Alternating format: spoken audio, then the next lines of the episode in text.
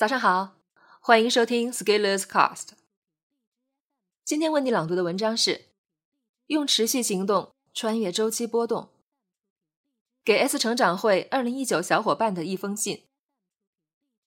各位成长会2019的小伙伴，新年好。我们刚刚结束 ScalersTalk 成长会2019的启动仪式与社群攻略介绍活动。在成长会的大群中，我看到很多第一次参加社群活动小伙伴们的兴奋、期许，甚至有些不安。也看到了许多老面孔在言谈中露出老父亲般慈爱的微笑。的确，每到新年启动的时候，我们总是给自己最多的期待，内心的念想膨胀，朋友间相互鼓励，期望自己做得更好。但是不知道你们有没有发现，在很多公众媒体关于未来预测的言论中，对于错误的预测，发表观点的人是不用付出任何代价的，最多只是被大众骂骂。一周后热点过去，人们便失忆般沉寂了，然后又再看他们关于未来的新预测。长期以往，我们对未来养成了一个不好的习惯，就是我们不用为自己的许诺承担责任。我们只是像一个小孩一样，面对自己失信的承诺撒个娇，每一次都能找到特例，让自己顺利下台阶。于是我们总是在新年给自己立下一堆的计划，然后在年终放弃，到年末又像犯了失忆症，又重新回到了兴奋的起点，好像自己从来没有来过这里。人们通常反对随波逐流，排斥人云亦云，但是这种年初下决心、年终放弃、年底失忆的行为本身就是随波逐流，我们只是在时间的波浪中迷失了自我。随着事件进展，每当到达一个特定的时间，我们就自动激发出情绪，沉沦其中，看不到更大的图景，看不到真实的画面，放弃对自己的要求，只想松口气，一直沿着滑梯滑行下去。波动的起伏本身就是下层运动的涌现。高中物理知识就告诉我们，波浪在动的时候，每一滴水只是在上下运动，而所有的水的运动叠加起来，呈现出横向波浪起伏传递的样子。我们如果只是波浪上的一叶小舟，那稍有波浪起势就会把我们掀翻，而如果我们是一艘航母，那也许只有惊涛骇浪才能动弹三分。波动会给我们造成困扰，更多是因为我们只是浮在波涛表面，没有吃到更深的水位。而假如我们是港珠澳大桥人工岛的围栏柱子，已经深深扎到海底岩层之中，那此时所有的波动只不过就像清风拂过，波澜不惊。波动周期永远都会存在，而且以各种各样的形式存在。小到持续行动者每天所做的事情，时间拉长，总会有想放弃的那个星期。中到再亲密幸福的家庭，相处7年时光也会有难熬之痒；大到国家经济运行，也会有市场牛熊、上行与下行。人生在世，与浩瀚历史相比，只不过9牛1毛。纵然如此短暂，也不可避免会遇到起伏不定。在这样的时候，如果我们只是浮于表浅，我们可能会成为活得最累的那一批人，永远在被动应对突发事件。外界决定了你的命运走向，甚至你根本不知道谁操纵了你未来发展的轨迹。其实，穿越所有的周期波动，我们也许能从纷繁的表面找到一些相对恒定或者固定不变的因素。人类科技在未来30年即使再突破、再进化，但是人的大脑在30年其神经系统的生物进化几乎可以忽略不计，而如果在这个层面抓住了本质的规律，便无需惧怕所谓人工智能的颠覆带来的恐慌。未来媒介形态即使再更替，从图文、音频到视频，甚至虚拟现实，传播即使再演化，哪怕把手机嵌到了生物体中，也不要忘记，传播的势能场终究是由社会公共空间一个又一个个体组合。而抓住了人对特定事情的特定反应模式，便无需惧怕产业革新所带来的失业风险。面向未来的变化即使再激进，也必然会沿着某条逻辑的轴线向前跳跃。我们生存的世界最外围的边界其实是由我们的神经系统所界定的，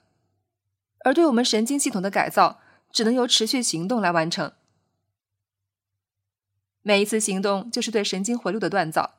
是对神经链路的强化，对特定脑区的激活，而这样的改变必然是无法通过一次随机行为发生，否则我们会受到太多随机事件的干扰。其实正因为太多事情刺激过于随机且不持续，所以我们的大脑反而得到了保护。而持续行动就是要冲破神经系统对我们原有的保护，让新的回路代替原有的回路，在大脑层面激发了改变，才能慢慢外显，在生活中感知并呈现。这就是改变的根本原理所在。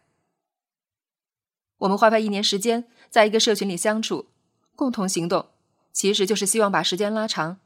在一个网络空间下共同见证彼此在持续行动中的变化，在行动的道路上互为学习对象，就像 AlphaGo Zero 自己和自己下棋也能获得提升。但是我们始终要记住，在社群里的热闹也好，困难也好，其实就像是波动的表象一样，永远会出现变化的情况，永远会让你措手不及。而我们要做的就是揭开表象，看到本相，看到能让自己神经系统发生变化的点，在这上面下功夫，汲取营养。而要做到这一点，只有行动，扎扎实实地做出一件又一件事情，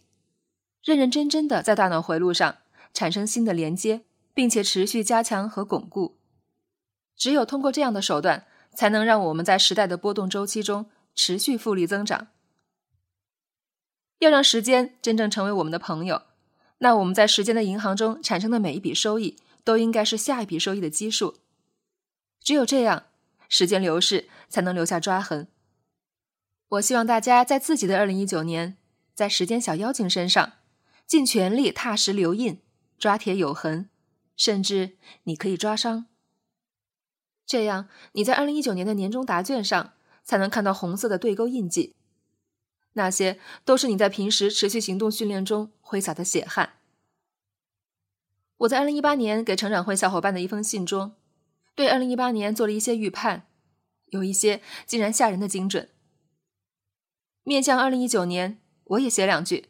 作为我的思考与判断。 A，随着信息化、网络化的推进，会有更大的数据和更小的个体，以及更无处安放的隐私。我们的所有行为活动，在不同行业的数据会关联起来，在云端汇集、交叉比对，我们会变得更加透明。我们也许会得到更多的保护，也会受到更严格的管控，例如交更精细的税项，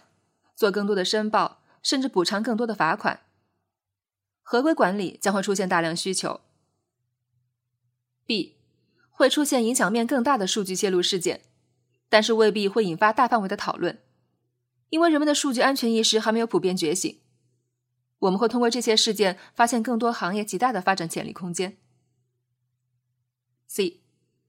一部分产业的用户会变得更，于是从这批用户身上开发商业项目会变得更艰难。但是更大的市场基数仍然会有下沉的空间，适合更套路的打法。于是在网络上会显现出文化亚种族主义，一种新的商业模式取得巨大成功，但是另外一个群体却完全不知所以然。 D， 由于经济下行的压力，泡沫挤出，知识付费从业者会开始讨论教育，强调做更多更重的运营，而这个努力的方向会让这个行业前景黯淡，因为更重的运营意味着更高的成本，而知识付费兴起就是由于低成本、大发行量、高利润。在这个方向努力会让所有知识付费的有关公司进入囚徒困境，最终的结果就是变成与传统教育公司、传统线下会销企业相同的打法。目前知识付费线上已经呈现迷信化、传销化的庞氏结构的增长特征，在2019会进一步加强。